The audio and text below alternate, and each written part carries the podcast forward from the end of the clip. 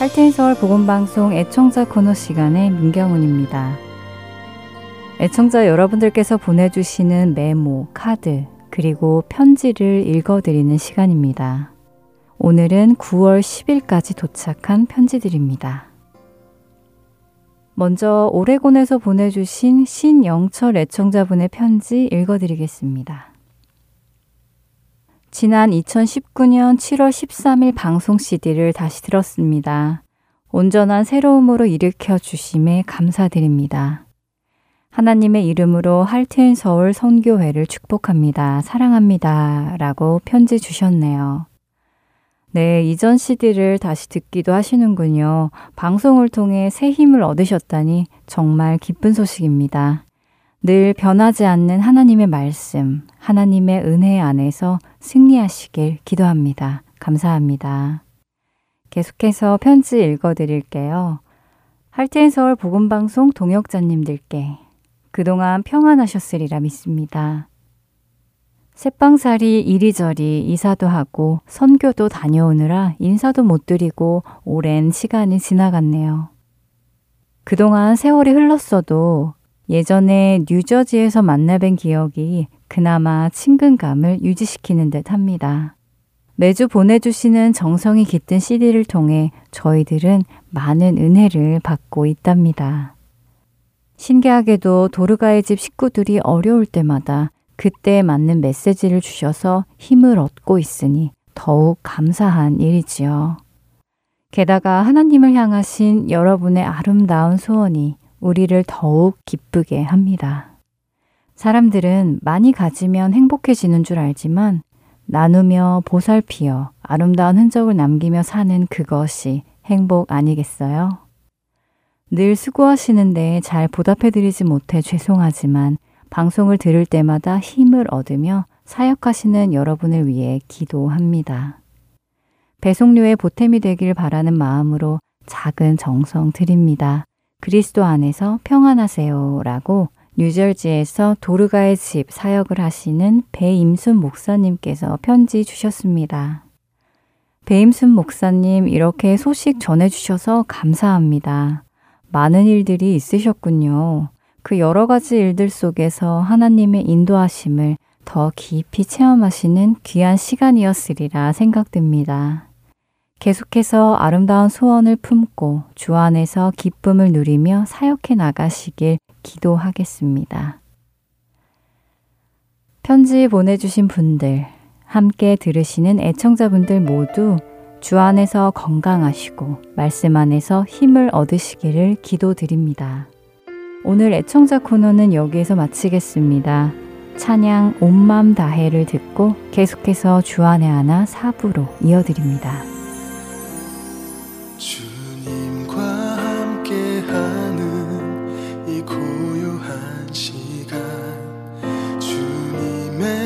보좌 앞에 내 마음을 쏟네.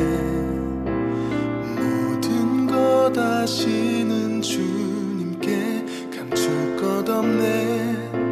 내 맘과 정성 다해 주 바라나이다.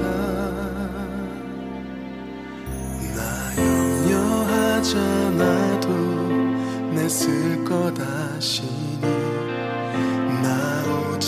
주의 얼굴 구하게 하소서. 다 이해할 수 없을 때라도 감사하며 날마다 순종하며 주 따르오리다. 온맘 다해 사랑합니다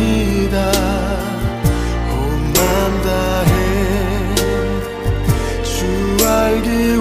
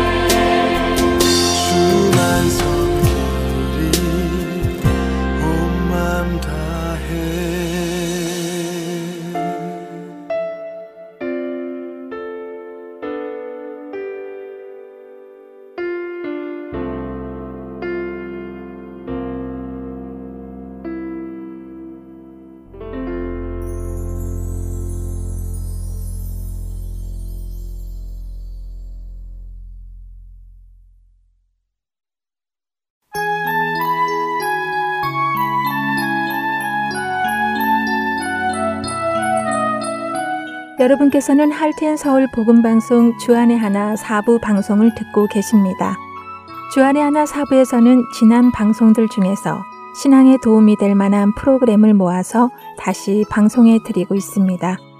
이번 시즌에는 2016년에 방송된 복음 그 기쁜 소식, 2015년에 방송된 성경 속 단어 한마디, 그리고 2016년에 방송된 성경적 찬양 시즌2가 준비되어 있습니다.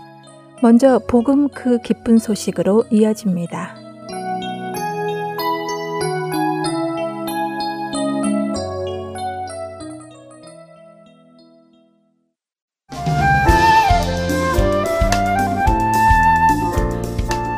애청자 여러분 안녕하세요. 하나님의 구원의 역사를 정리해보는 복음 그 기쁜 소식 진행의 민경은입니다. 여러분 안녕하세요. 강승규입니다. 복음 그 기쁜 소식이 벌써 마지막 회가 되었습니다. 예, 지난 7월부터 시작해서 오늘이 벌써 13번째가 되네요. 네, 지난 12번의 시간을 통해 간단하게나마 복음을 이해하는 기본 지식들을 정리해 본 것 같아요. 네. 창조에서부터 새 예루살렘까지요. 그렇습니다. 아, 물론 지난 12번의 시간 동안 복음에 관한 모든 것을 정리한 것은 아니지요. 어, 대부분의 크리스천들이 기본적으로 알고 계시는 사실에 대해서는 크게 시간을 할애하지는 않았습니다.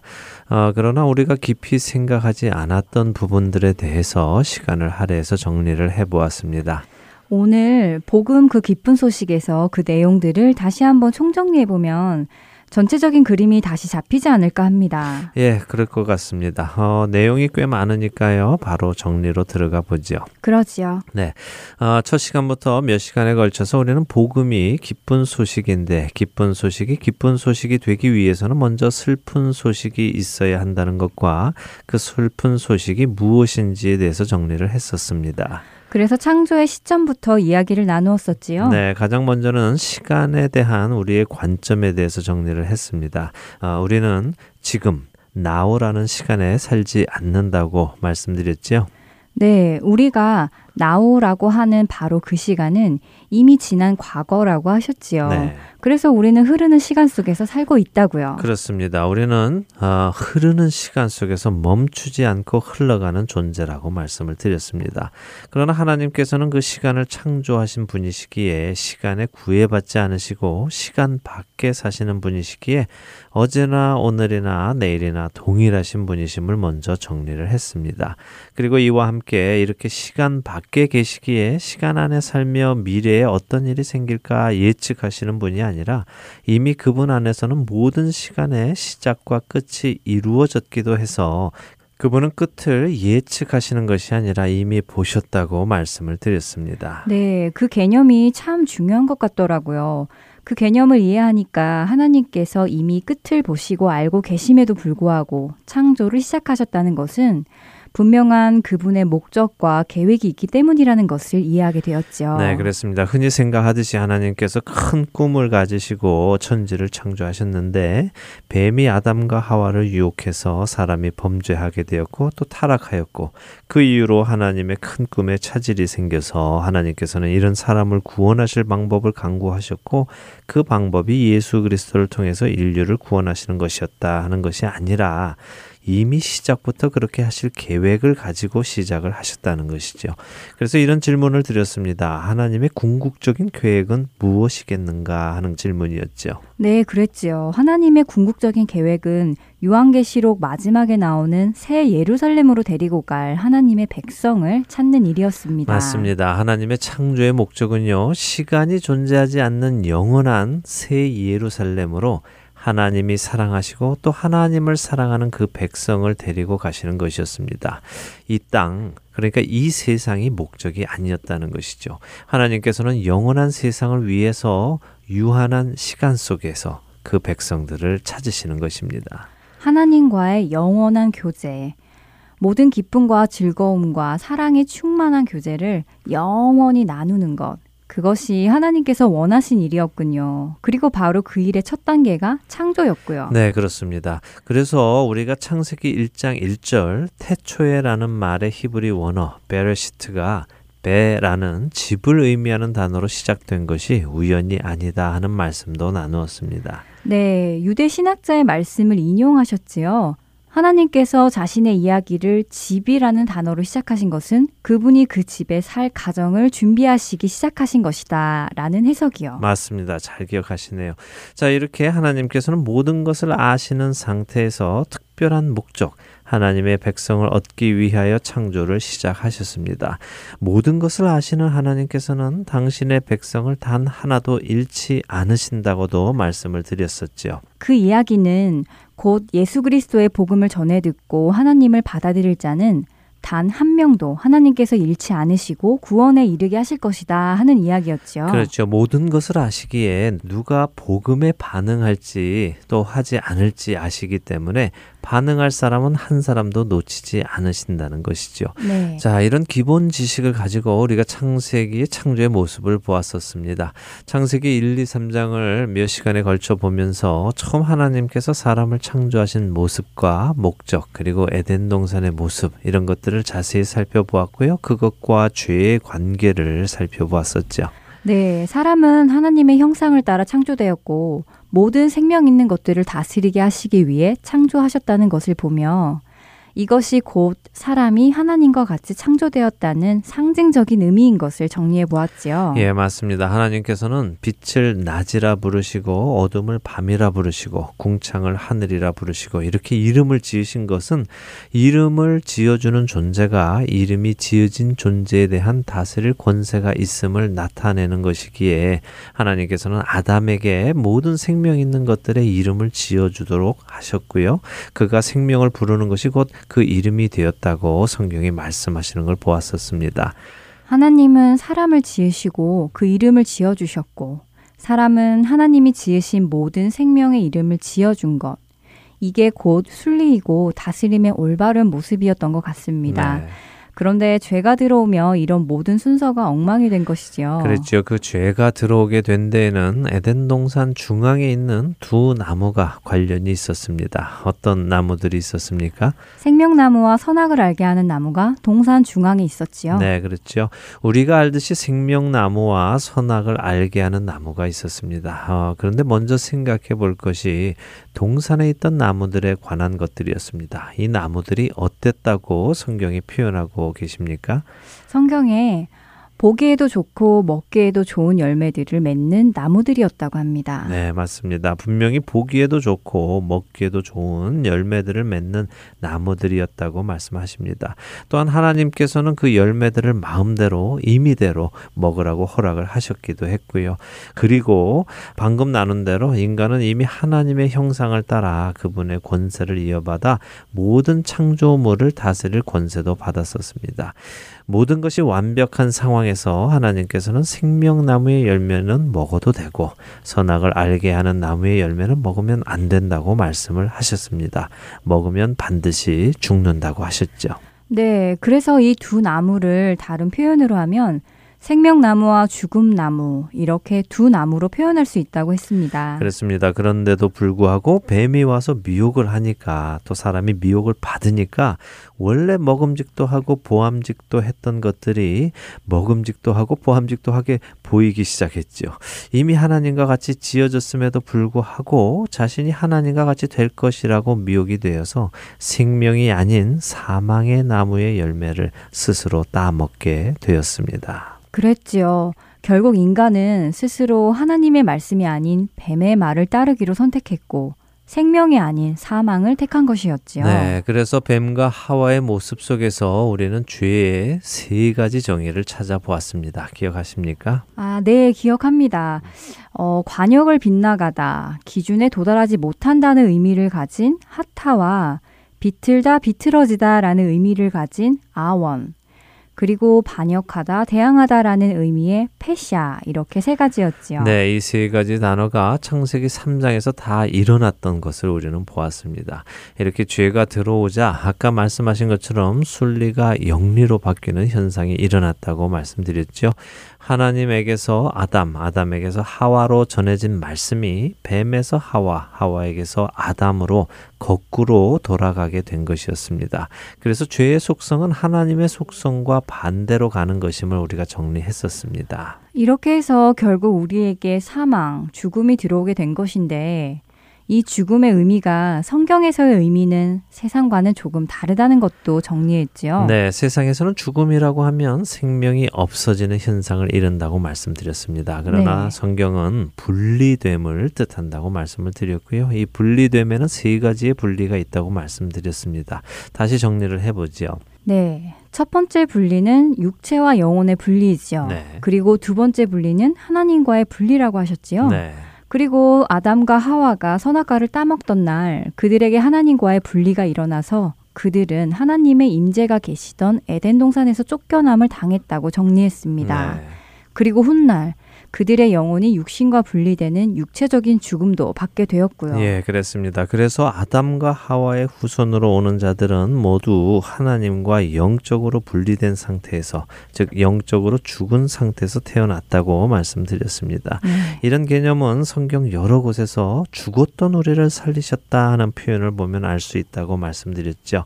아, 그리고 세 번째 분리는 성경 요한계시록에서 말씀하시는 두 번째 사망, 곧 영원한 분리를 뜻한다고 말씀드렸습니다. 네, 기억할 것이 첫 번째, 두 번째 죽음의 의미는 다시 회복될 가능성이 있지만 요한계시록에 나오는 두 번째 사망을 받으면 회복될 가능성이 없다는 것이었습니다. 맞습니다. 예, 첫째 사망이 죄인인 모든 인간에게 동일하게 들어왔지만 둘째 사망은 모든 인간이 받지 않아도 된다는 것이 포인트였습니다. 하나님께서 우리 인간에게 알려주시기 원하시는 것도 바로 이 점이셨죠. 바로 그것이 복음이었지요. 네. 원래 모든 인간이 첫째 사망을 겪고 둘째 사망으로 가는 것인데 둘째 사망으로 가지 않을 수 있는 길이 생겼다는 것 말입니다. 그렇습니다. 그것이 기쁜 소식이죠. 모든 사람이 첫째 사망을 겪고 둘째 사망으로 가는 것이 슬픈 소식이었다면 둘째 사망으로 가지 않을 수 있다는 소식이 바로 기쁜 소식인 것입니다. 그런데 이쯤에서 나오는 질문이 바로 하나님께서 이처럼 사람들이 두 번째 사망으로 가지 않게 하실 방법을 준비해 놓으셨다면 사랑의 하나님께서는 왜 아예 두 번째 사망을 패하시고 그냥 모두 새 예루살렘으로 데리고 가시지 않으셨을까 하는 질문이었습니다. 맞습니다. 그래서 상당히 많은 사람들 중에도 하나님은 사랑의 하나님이시기에 지옥은 없다라는 주장을 지지하기도 하죠. 예, 말처럼 그렇다면 좋을 것 같죠. 어, 그러나 우리는 그 질문에도 답을 찾아보았습니다. 바로 정의의 하나님, 공의의 하나님이었습니다. 네, 공의란 또 정의란 악은 벌을 받고 선은 상을 받는 것이었지요. 네. 만일 하나님께서 죄를 심판하지 않으신다면 하나님은 정의의 하나님이 아니시라고 나누었습니다. 그랬습니다. 그래서 정의의 하나님께서는 반드시 죄를 심판하셔야만 되고 그래야만 하나님의 공의가 실현되는 것이라고 나누었습니다. 그것이 정의지요. 자, 그래서 한 사람으로 인해 죄와 사망이 모든 사람에게 들어왔습니다. 인간은 뱀의 미혹에 의해 생명을 빼앗겼고 하나님께서 주신 나라를 빼앗겼고 하나님의 자녀라는 신분을 빼앗겼습니다. 우리 인간은 누군가가 이것을 적법한 절차를 따라 다시 회복해 주지 않으면 그냥 그렇게 빼앗긴 채로 죽어갈 수밖에 없는 존재였습니다. 죄로 인해 마이너스가 되었죠. 누군가가 플러스를 해 주어야만 회복되는 것입니다. 바로 기업 물을 자가 필요했지요. 히브리어로 고엘이라는 친족, 원수를 갚아줄 능력과 빚을 청산해줄 능력, 그로 인해 종의 자리에서 원래의 자리로 회복시켜 줄 수 있는 능력을 가진 사람이 필요했지요. 네. 그리고 무엇보다도 자원에서 그 일을 해야 했고요. 그렇습니다. 우리의 친족 되시는 기업 물을 자 예수 그리스도께서 그래서 오시게 된 것이죠. 하나님과 동등하신 그분이 친히 피조물의 옷을 입고 오셔서 우리와 친족이 되시고 이 땅에서 하나님의 말씀에 전적으로 순종하여 완전한 의를 이루심으로 첫 번째 아담이 죄를 들여왔던 것을 플러스 시켜서 원래의 모습으로 회복시키신 것입니다. 그때 나누었던 로마서 5장 18절과 19절의 말씀이 생각납니다. 그런즉 한 범죄로 많은 사람이 정죄에 이른 것 같이 한 의로운 행위로 말미암아 많은 사람이 의롭다 하심을 받아 생명에 이르렀느니라. 한 사람이 순종하지 아니함으로 많은 사람이 죄인 된 것 같이 한 사람이 순종하심으로 많은 사람이 의인이 되리라. 네, 복음을 아주 클리어하게 설명하신 구절이죠. 네. 자, 이렇게 우리를 죄에서 무르기 위해서 오신 그분, 예수 그리스도께서는 오셔서 첫사람이 풍족하고 완전한 가운데 실패했던 시험을 모든 것이 부족한 광야에서 배고프고 지친 가운데서도 성공하심으로 의의 삶을 살기 시작하셨다는 것도 보았습니다. 아, 그리고 그분은 이렇게 의롭게 두 번째 아담으로 사신 것 뿐만 아니라 하나님의 어린 양으로 제물도 되셨고 또 유월절 무교병도 되셨으며 그 제사를 친히 드리신 대제사장도 되셨습니다. 정말 한 분이 모든 것을 감당하셨다는 것을 알 수 있었지요. 네. 그래서 성경은 곧 예수님에 관해 쓴 것이다 하는 것을 다시 한번 깨닫게 되었던 것 같습니다. 그렇습니다. 자, 그리고 이렇게 하나님의 어린 양으로 십자가에서 죽으신 예수님께서 왜 부활하셨는지도 정리해 보았죠. 네. 죄 지은 사람이 죽는 것이 당연한 것처럼 죄 짓지 않은 사람은 죽으면 안 되는 것이 당연한 것이었지요. 그렇죠. 죄 짓지 않고 온전한 의인으로 사신 예수님께서 죽으신 것은 곧 하나님의 정의에 어긋나는 것이기에 하나님께서는 정의를 실천하시기 위해 예수님을 다시 살리신 것이라는 것을 정리해 보았습니다. 맞습니다. 그래서 첫사람 아담의 후손으로 난 모든 자들이 죽음에 이르게 된 것처럼 두 번째 사람 예수 그리스도의 후손으로 난 모든 자들은 죽음에서 생명으로 옮겨지게 되었다는 것을 말씀드리면서 이것이 곧 성경이 말씀하시는 거듭남, 다시 태어나는 개념이다라고 정리를 했습니다. 그리고 우리가 첫사람 아담의 후손으로 난 것이 실질적인 일인 것처럼 예수 그리스도의 후손으로 나는 것도 실질적으로 일어나야 한다는 것을 알아보았습니다. 네. 단순히 상징적인 일이 아니라요. 그렇죠. 그래서 죄인으로 태어나 죄를 지으며 살았던 것처럼 그리스도를 통해 다시 태어난 우리는 의인으로 태어났기에 의롭게 살아가야 하는 것이고요. 그렇습니다. 이제 우리는 죄를 지을 수밖에 없는 죄의 노예가 아니라요. 죄를 짓지 않을 수 있는 그리스도의 종이 된 것입니다. 이 사실을 잘 기억하시기 바랍니다. 어, 그리고 이렇게 그리스도를 통해 다시 태어나는 것은 성령님을 통해서라는 것도 나누었지요. 네. 그래서 요한복음에서 예수님과 니고데모가 대화하는 장면을 보며 사람이 물과 성령으로 거듭나지 아니하면 하나님의 나라를 볼 수 없다고 하신 것의 의미도 살펴보았던 것 같습니다. 그렇습니다. 이제 이렇게 그리스도 안에서 성령을 통해 거듭난 우리는 이 땅에서부터 하나님의 나라, 곧 하나님의 통치를 따라 살아가게 되었습니다. 천국의 삶을 누리게 되는 것이지요. 하나님과의 영원한 교제를 나눌 새 예루살렘으로 갈 준비를 이 땅에서 허락된 동안 해야 하는 것입니다. 그렇지요. 이제는 땅의 것을 바라보는 것이 아니라 하늘의 것, 소멸되고 썩어질 것들을 바라보는 것이 아니라 영원한 것을 바라보며 사는 것이 우리가 할 일이라고 믿습니다. 아멘. 예, 맞습니다. 성경도 바로 그렇게 우리에게 말씀하시고 계시죠. 어, 이 땅에서부터 천국의 삶을 사는 우리가 되기를 바랍니다.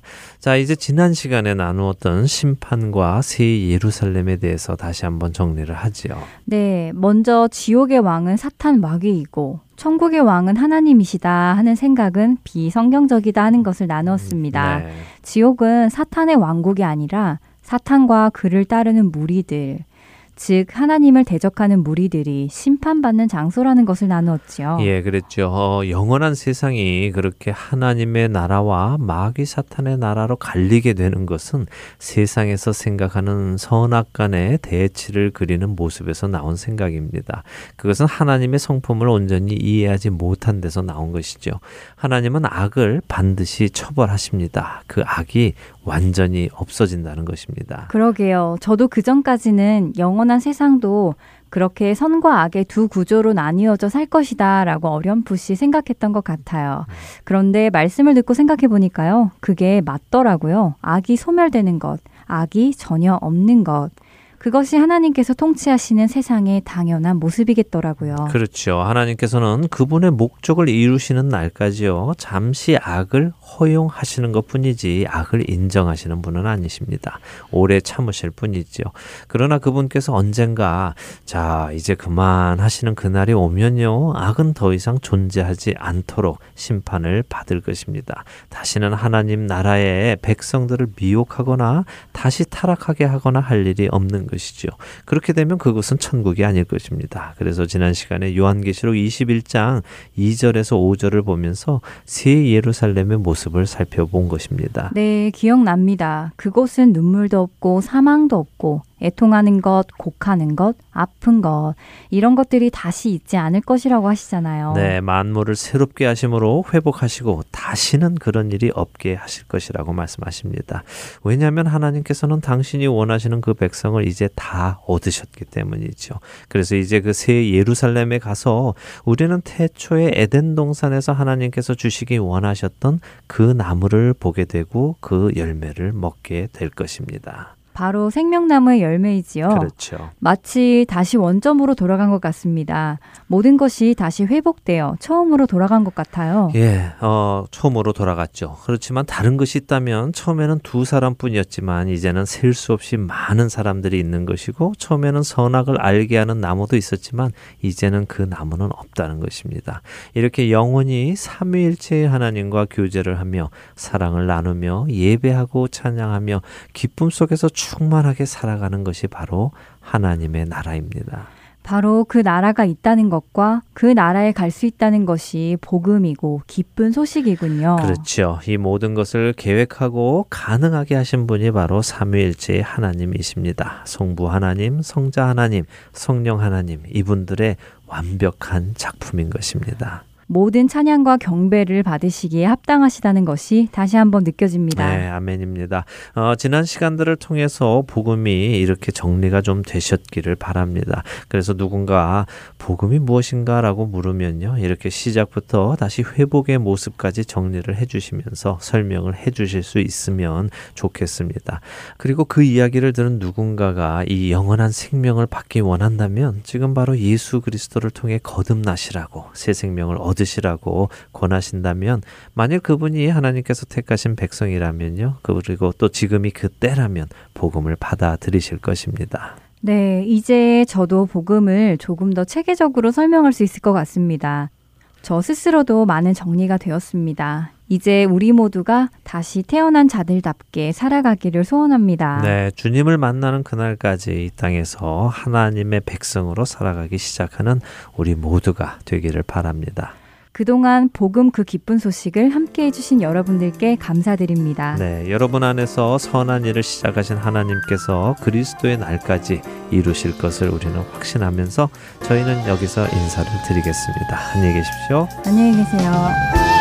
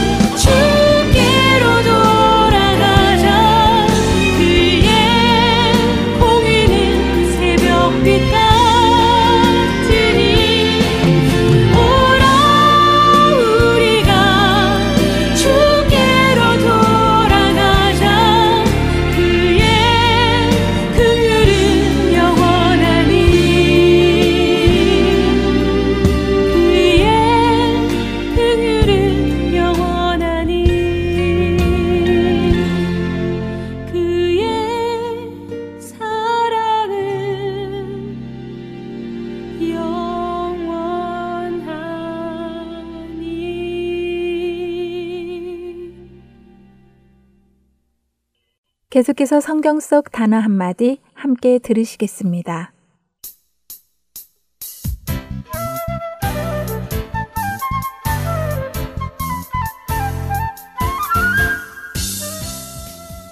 여러분 안녕하세요. 성경 속 단어 한마디 진행의 이다솜입니다.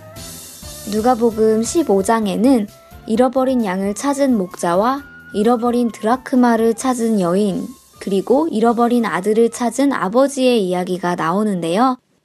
이 15장은 잃어버린 한 마리의 양을 애타게 찾는 목자의 심정과 그 양을 찾았을 때의 기쁨, 또 10개의 드라크마 중에서 한 드라크마를 잃어버리고 다시 찾았을 때의 기쁨, 그리고 잃어버린 아들을 찾은 아버지의 심정을 표현하며 우리를 향한 하나님의 마음을 알 수 있는 장입니다. 그런데 이 세 가지 비유 중 잃어버린 양이나 잃어버린 아들의 비유는 쉽게 와닿는데요. 10개의 드라크마 이야기는 사실 잘 와닿지는 않더라고요. 아마도 드라크마가 무엇인지 정확히 알지 못하기 때문인 것 같은데요. 그래서 준비했습니다. 성경 속 단어 한마디, 오늘은 드라크마에 대해서 나누어 보겠습니다. 드라크마는 성경의 신약에 나오는 화폐의 단위인데요. 그리스, 다시 말하면 당시의 헬라의 화폐 단위였다고 하네요. 그러나 예수님 당시 사람들은 드라크마라는 헬라의 화폐 단위보다는 데나리온이라는 로마의 화폐 단위를 썼습니다. 그래서 이 드라크마는 성경 중 누가복음에서만 딱 한 예화에서 두 번만 사용되었지요. 드라크마는 당시 로마의 화폐인 데나리온과 같은 가치로 생각하면 된다고 하네요. 우리가 잘 알듯이 한 데나리오는 당시 노동자의 하루 품삯이었습니다. 드라크마에는 무병장수를 기원하고 부귀 영화를 뜻하는 의미로 왕의 흉상이나 수명이 긴 동물인 부엉이나 거북이와 같은 동물의 모습을 새겨놓았다고 하네요. 말씀드린 대로 이 드라크마는 누가복음에서만 등장하는데요. 바로 예수님께서 해주신 비유에서 등장합니다. 어떤 비유일까요? 잠시 누가복음 펴서 읽어볼까요? 누가복음 15장 8절과 9절입니다. 어떤 여자가 열 드라크마가 있는데 하나를 잃으면 등불을 켜고 집을 쓸며 찾아내기까지 부지런히 찾지 아니하겠느냐. 또 찾아낸즉 벗과 이웃을 불러 모으고 말하되 나와 함께 즐기자 잃은 드라크마를 찾아내었노라 하리라. 이 글을 읽고 한 가지 이상한 생각이 들지 않으시나요? 말씀드린 대로 한 드라크마는 하루 일당인데요. 하루 일당을 잃어버렸다고 해서 등불을 켜고 집안을 쓸어가면서까지 부지런히 찾는 모습이 말입니다. 물론 하루 일당이 적은 돈은 아니지요. 또 당시처럼 하루 벌어 하루 먹던 시대에는 하루 일당의 가치가 대단했을 것입니다. 하지만 아무리 그래도 여전히 무언가 이상합니다. 그렇게 열심히 찾은 후에는 벗과 이웃들을 불러 모으고 함께 즐거워하자고까지 하니까요. 그렇다면 혹시 예수님께서 해주신 이 열 드라크마에는 하루 일당 이상의 다른 의미가 있는 것은 아닐까요? 네, 맞습니다. 다른 의미가 있습니다. 예수님 당시 결혼을 앞둔 신랑은 동전에 새겨진 모습이 각기 다른 10개의 드라크마를 준비하여 신부에게 당신만을 사랑하겠습니다. 당신은 하나님이 나에게 주신 나의 영원한 배필입니다. 라는 의미를 담아 열 드라크마를 엮어서 결혼 선물로 주었다네요. 신랑의 사랑의 증표인 이 열 드라크마를 신부는 당연히 잘 간직해야 했겠지요? 학자들에 의하면 여인들은 머리나 목에 이 열 드라크마를 걸었고 잘 때에도 풀지 않고 잘 정도로 아꼈다고 합니다. 그리고 아무리 집안이 힘들어져 빚을 못 갚을 경우라 할지라도 이 열 드라크마만큼은 차압 대상에서 제외되었다고 하네요. 열 드라크마는 이처럼 한 여인에게는 아주 중요한 의미를 가지고 있는 장신구였습니다. 그렇기에 이 중에 한 드라크마가 없어지면 등불을 켜서 집을 쓸어가며 찾을 때까지 부지런히 찾는 것이지요. 그리고 찾으면 벗과 이웃들과 소중한 것을 찾았으니 함께 즐거워하고요. 예수님께서는 잃어버린 영혼 한 사람을 찾으시는 하나님의 모습을 한 드라크마를 잃어버린 여인의 모습에 비유하셨습니다. 잃어버렸던 여러분과 저를 그처럼 부지런히 찾으셨을 하나님의 은혜에 뭉클해집니다. 그 은혜에 깊이 감사하시는 우리 모두 되기를 바라며 성경 속 단어 한마디 오늘은 여기에서 마치겠습니다. 저는 다음 주에 다시 찾아뵐게요. 여러분 안녕히 계세요.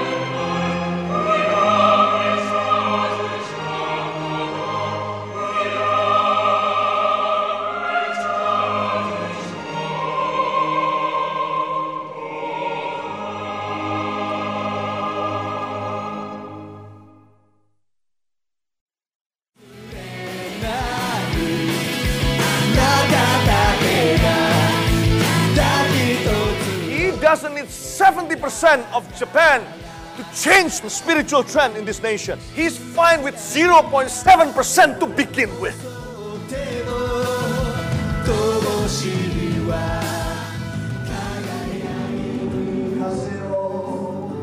하나님을 향해 부르짖는 일본인들의 간절한 마음이 들리십니까? 크리스천 인구가 1%도 되지 않는 척박한 영적 사막 일본. 그 사막의 땅에도 복음의 씨앗이 뿌려져야 할 것입니다. 하트앤소울 복음 선교회에서는 이 일을 위하여 일본어 방송 CD를 제작하였습니다. 주위에 있는 일본인들에게 이 CD를 전하고 싶은 분들은 전화번호 602-866-8999로 연락 주시기 바랍니다.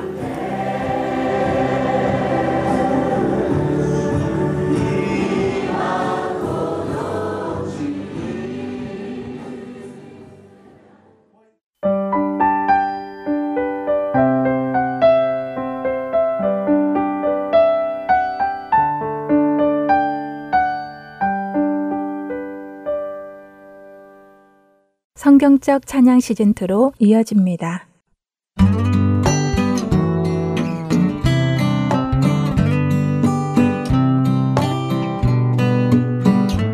시청자 여러분 안녕하세요. 하나님께 드리기에 합당한 찬양은 무엇인지 함께 나누고 불러보는 성경적 찬양 시즌2 진행의 박윤규입니다. 지난 시간에는 In Christ Alone이라는 찬양을 나누어 보았습니다. 총 4절로 구성이 되어 있는 찬양으로 모든 가사가 예수님을 나타내는 가사이면서도 각 절마다 다른 예수님의 모습을 표현하고 있습니다. 1절은 우리의 자랑이 되시며 소망이 되시는 예수님. 2절은 우리를 위하여 죽으신 예수님. 3절은 사망을 이기시고 부활하신 예수님. 그리고 4절은 마지막 날까지 나를 이끄시는 예수님. 이렇게 이 곡의 내용은 예수님의 능력과 예수님께서 이미 이루신 일과 또 훗날에 이루실 일들에 대한 우리의 소망을 담고 있다는 것을 나누어 보았습니다. 지난 한 주도 보이는 것에 소망을 두지 않고 보이지 않는 것에 소망을 두며 우리의 유일한 소망 대신 예수님만을 찬양하는 여러분 되셨나요? 오늘은 성경적 찬양 시즌2 마지막 시간입니다. 그래서 오늘은 찬양곡을 나누기 전에 우리가 지금까지 배워봤던 것들을 다시 짧게 정리를 하는 시간을 가져볼까 합니다. 성경적 찬양 시즌2는 성경적 찬양 시즌1에서 이론적으로 배운 것들을 토대로 하여 우리가 실제로 찬양을 함께 듣고 나누고 불러보았습니다. 찬양의 히브리어 원어들에 맞는 찬양곡들도 나누어 보았고요. 찬양 한 곡을 정하여 그 가사들이 의미하는 뜻도 성경 말씀을 통하여 나누어 보았습니다. 우리가 나누어 본 찬양의 원어들은 총 6가지였는데요. 그 6가지는 할랄, 테일라, 자말, 바락, 야다, 그리고 샤바였습니다. 이 단어들의 의미를 간략하게 설명해 드리겠습니다. 먼저 할랄. 할랄의 뜻은 자랑하다, 칭찬하다, 뽐내다 라는 뜻을 가지고 있습니다. 다른 사람이 경험한 하나님이 아닌 내가 경험한 하나님, 그분 안에서 누리는 그 기쁨을 표현하는 것이 우리가 배운 할랄이라는 찬양입니다. 그 다음은 테일라, 우리 마음 깊은 곳에서 우러나오는 멜로디가 있는 찬양. 그래서 이 테일라 찬양을 드릴 때 우리 영혼 깊은 곳에서 하나님을 향한 그 찬양이 우러나올 때 하나님께서 보좌에서 내려오셔서 우리의 찬양 중에 거하신다는 의미를 가지고 있습니다. 그리고 자말은 음악으로 찬양을 드린다라는 의미와 함께 줄을 튕긴다 하는 의미로 음악으로 찬양을 드리고 연주한다라는 의미입니다. 바락, 하나님 앞에서 무릎을 꿇다라는 의미로 하나님 앞에서 내 자신을 스스로 낮추어 하나님만을 높여드리는 의미를 가지고 있다는 것을 나누어 보았습니다.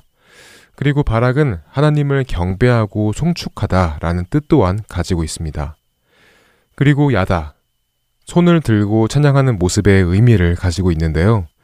창세기 29장에서 야곱의 아내 레아의 이야기를 나누면서 야다는 내가 더 이상 하나님 외에 다른 것으로부터 오는 즐거움, 사랑, 유익을 구하지 않고 나의 소망은 오직 하나님이시며 내가 그분만의 은혜와 사랑과 평안만을 얻고 하나님 한 분만으로 만족하다는 고백을 드리는 의미를 가지고 있습니다.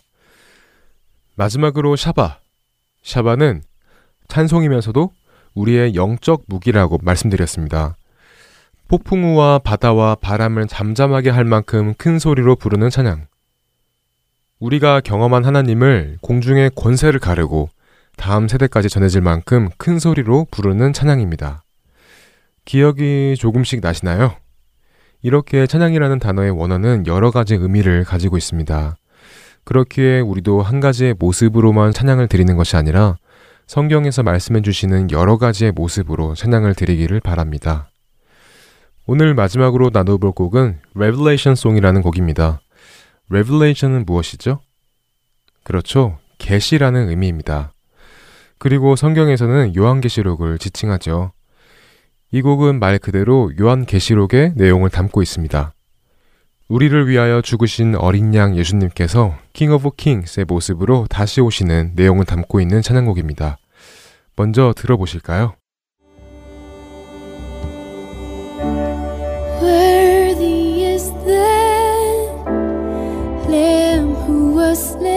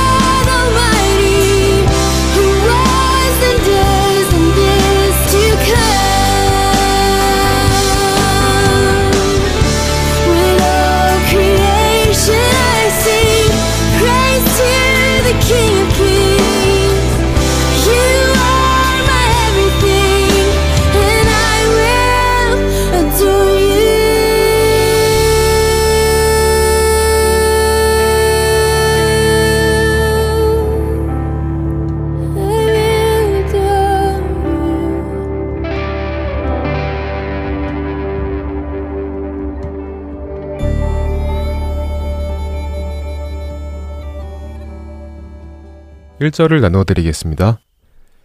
Worthy is the lamb who was slain. Holy, holy is he. Sing a new song to him who sits on heaven's mercy seat. 죽임 당하신 존귀한 어린 양께서는 거룩하고 거룩하신 분이십니다. 하늘나라 자비로운 보좌에 앉아 계신 그분께 새 노래로 찬양합니다. 죽임을 당한 어린 양, 그리고 하늘나라의 보좌에 앉아 계시는 분. 이렇게 1절의 가사는 두 문장으로 되어 있습니다. 이 두 가지의 가사에서는 대조적인 모습을 보이고 있지만 같은 분을 뜻합니다. 누구일까요? 네, 그렇습니다. 바로 예수님을 뜻하는 것이죠. 예수님은 우리의 죄를 대속하시기 위하여 하나님께 드려질 어린 양이라는 제물로 이 땅에 오셨습니다. 그리고 우리의 손에 의해 십자가에서 죽임을 당하셨습니다. 우리를 사망에서 생명으로 옮기시기 위하여 이 땅에 오셔서 하셔야 할 모든 일을 다 이루신 것입니다. 하지만 우리의 죄를 대속하시기 위하여 제물로 오신 예수님은 하늘나라의 보좌에 앉으시기에 합당하신 삼위일체 하나님이십니다. 거룩하다, 즉 구별되다라는 찬양을 받으시기에 합당하신 유일한 한 분이라는 것이지요. 1절에 이어서 코러스까지 살펴보겠습니다. Holy, holy, holy is the Lord God Almighty, who was and is and is to come. With all creation I sing praise to the King of Kings. You are my everything, and I will adore you. 거룩하다, 거룩하다, 거룩하다. 주 하나님, 곧 전능하신 이여. 전에도 계셨고, 이제도 계시고, 장차 오실 이시라. 모든 피조물들과 함께 만왕의 왕을 찬양합니다. 주님은 나의 모든 것 되시며, 나는 주님을 사모합니다. Revelation Song이라는 제목과 어울리게 코러스 가사는 계시록의 말씀으로 쓰였습니다. 요한계시록 4장 8절 후반 부분 말씀과 요한계시록 5장 13절 말씀을 통하여 쓰였습니다. 먼저 요한계시록 4장 8절 후반 부분 말씀을 읽어드리겠습니다. 거룩하다, 거룩하다, 거룩하다. 주 하나님 곧 전능하신 이여. 전에도 계셨고, 이제도 계시고, 장차 오실 이시라 하고. 주님은 시간과 공간에 속하지 않으신 분이십니다. 주님께서는 영원부터 영원까지 계시는 분, 그러니까 항상 계시는 분이십니다. 우리가 알다시피 하나님께서는 육신을 입고 이 땅에 오셨습니다. 그분은 예수님이십니다. 그리고 예수님께서 아버지께로 다시 가셨을 때 하나님께서는 그리스도의 영이신 보혜사 성령님을 우리에게 보내주셨고 그리스도의 영이신 성령님께서 그 백성들과 함께 하시게 하셨습니다. 그리고 장차 오실 이 예수님께서는 때가 차면 다시 오시겠다고 약속하셨습니다. 그리고 다음 가사는 요한계시록 5장 13절 말씀을 베이스하여 쓰여졌습니다. 내가 또 들으니 하늘 위에와 땅 위에와 땅 아래와 바다 위에와 또 그 가운데 모든 피조물이 이르되 보좌에 앉으신 이와 어린 양에게 찬송과 존귀와 영광과 권능을 세세토록 돌릴지어다 하니 모든 피조물들은 창조주에게 찬양을 합니다. 강에 있는 돌들도 산에 있는 꽃과 나무들도 주님의 피조물이기 때문에 주님을 찬양합니다. 우리도 마찬가지입니다. 우리를 창조하신 분은 왕 중의 왕이신 만왕의 왕 주님이십니다. 우리는 주님의 창조물이기 때문에 호흡이 멈추는 날까지 주님을 찬양할 수밖에 없습니다. 1절과 코러스를 함께 찬양하겠습니다. 우리의 죄 때문에 어린 양의 모습으로 오신 예수님. 하지만 그분은 거룩하시며 창조물들의 찬양을 받으시기에 합당하신 유일한 분이십니다.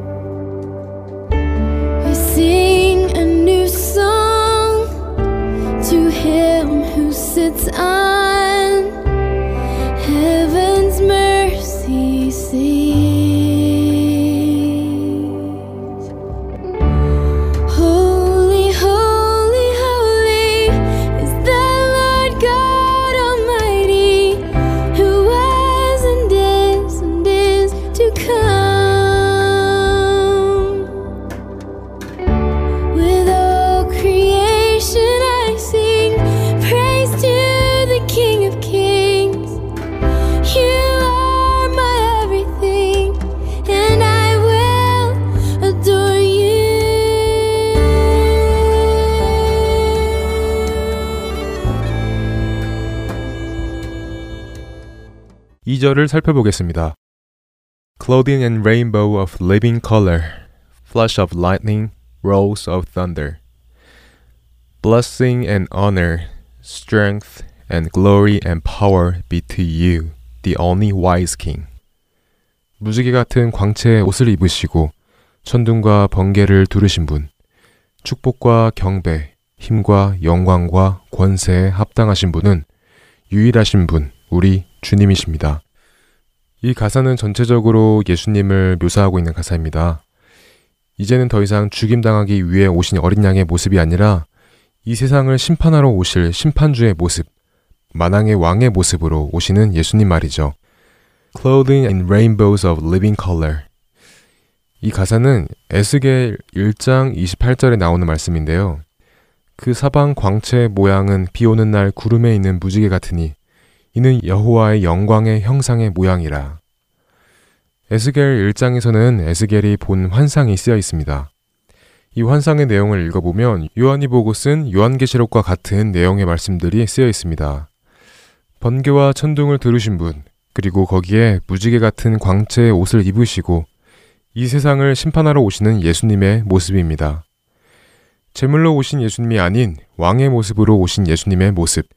최후의 만찬 때 예수님에게 안기어 식사를 할 만큼 친했던 요한이 계시록에서 왕의 모습으로 나타나신 예수님을 보고 엎드려져 죽은 자 같이 될 수밖에 없었다고 기록한 것처럼 나팔 소리와 함께 구름을 몰고 오실 우리의 왕 예수님을 상상하며 이 절을 함께 찬양해 보겠습니다.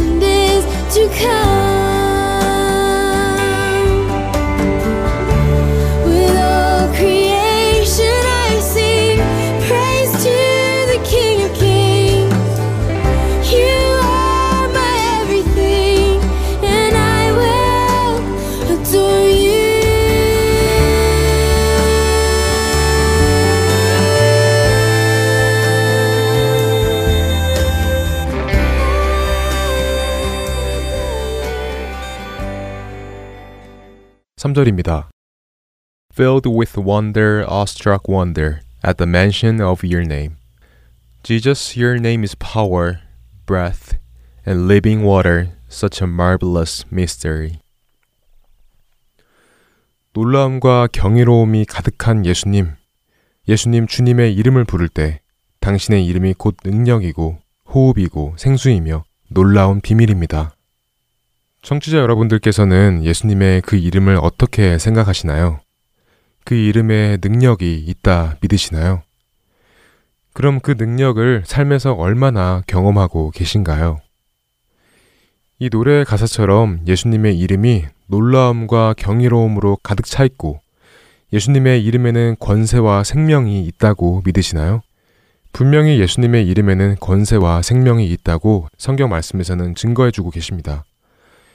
빌립보서 2장 9절 10절 말씀 이러므로 하나님이 그를 지극히 높여 모든 이름 위에 뛰어난 이름을 주사 하늘에 있는 자들과 땅에 있는 자들과 땅 아래에 있는 자들로 모든 무릎을 예수의 이름에 꿇게 하시고 하나님께서는 예수님을 높이시며 모든 만물들이 예수님의 이름 앞에 무릎을 꿇을 수 있도록 그 이름에 권세를 주셨습니다. 그리고 사도행전 2장 21절 말씀에서는 누구든지 주의 이름을 부르는 자는 구원을 받으리라 하였느니라 라고 말씀하시며 예수님의 이름에는 구원, 곧 생명의 능력이 있음을 증거해 주고 계십니다. 하지만 요즘에 세상뿐만 아니라 우리들 사이에서는 예수님의 이름이 망령되게 불리워지고 심지어 욕으로도 쓰이기까지 합니다.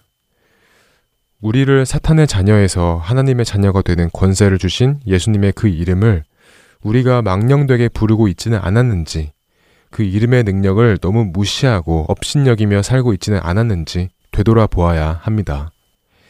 놀라움과 경이로움이 가득한 이름, 권세이고 호흡이고 생수이신 그 존귀한 이름, 예수라는 그 이름을 우리의 마음 깊이 외쳐보며 다 같이 3절을 찬양하겠습니다.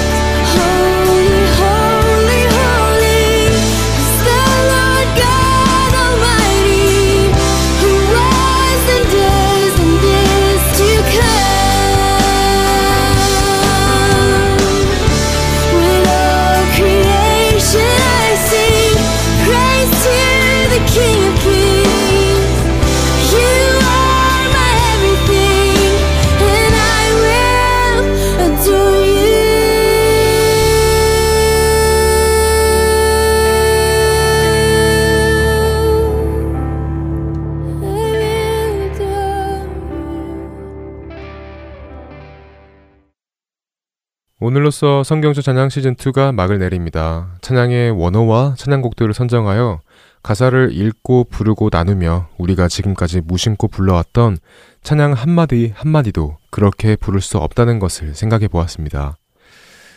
성경적 찬양 시즌2를 나누면서 가장 많이 나누었던 것은 예수님이 아닐까 생각이 됩니다. 그 중에서도 예수님께서 우리를 위하여 십자가에 못 박혀 죽으신 것에 대하여 가장 많이 나누어 보았는데요. 곡을 준비할 때마다 어, 이번 주도 다른 곡이지만 같은 내용을 준비하면서 혹시나 매주 같은 내용이라 지루하진 않을까 하는 생각도 들었었습니다. 하지만 성경적 찬양이라는 이 프로그램의 특성상 예수님과 또 말씀이 그 찬양 안에 존재하지 않는다면 그 아무것도 성경적이라는 말을 할 수 없다는 것 또한 배웠습니다. 우리의 호흡이 멈추는 날까지 찬양의 본질을 잊지 않고 성경에서 말씀해 주시는 여러 가지의 모습으로 주님을 찬양하는 우리가 되기를 진심으로 소망합니다. 성경적 찬양 시즌2에서 처음 나누었던 Heart of Worship이라는 곡의 가사처럼 우리가 찬양의 본질을 깨달았을 때 우리가 보지 못했던 그것들을 깨닫기를 바랍니다. 우리의 찬양의 중심이 항상 어디에 있는지 되돌아보는 우리 모두가 되기를 또한 바랍니다. 성경적 찬양 시즌2 여기에서 마치겠습니다. 그동안 청취해주셔서 진심으로 감사드립니다. 애청자 여러분, 안녕히 계세요.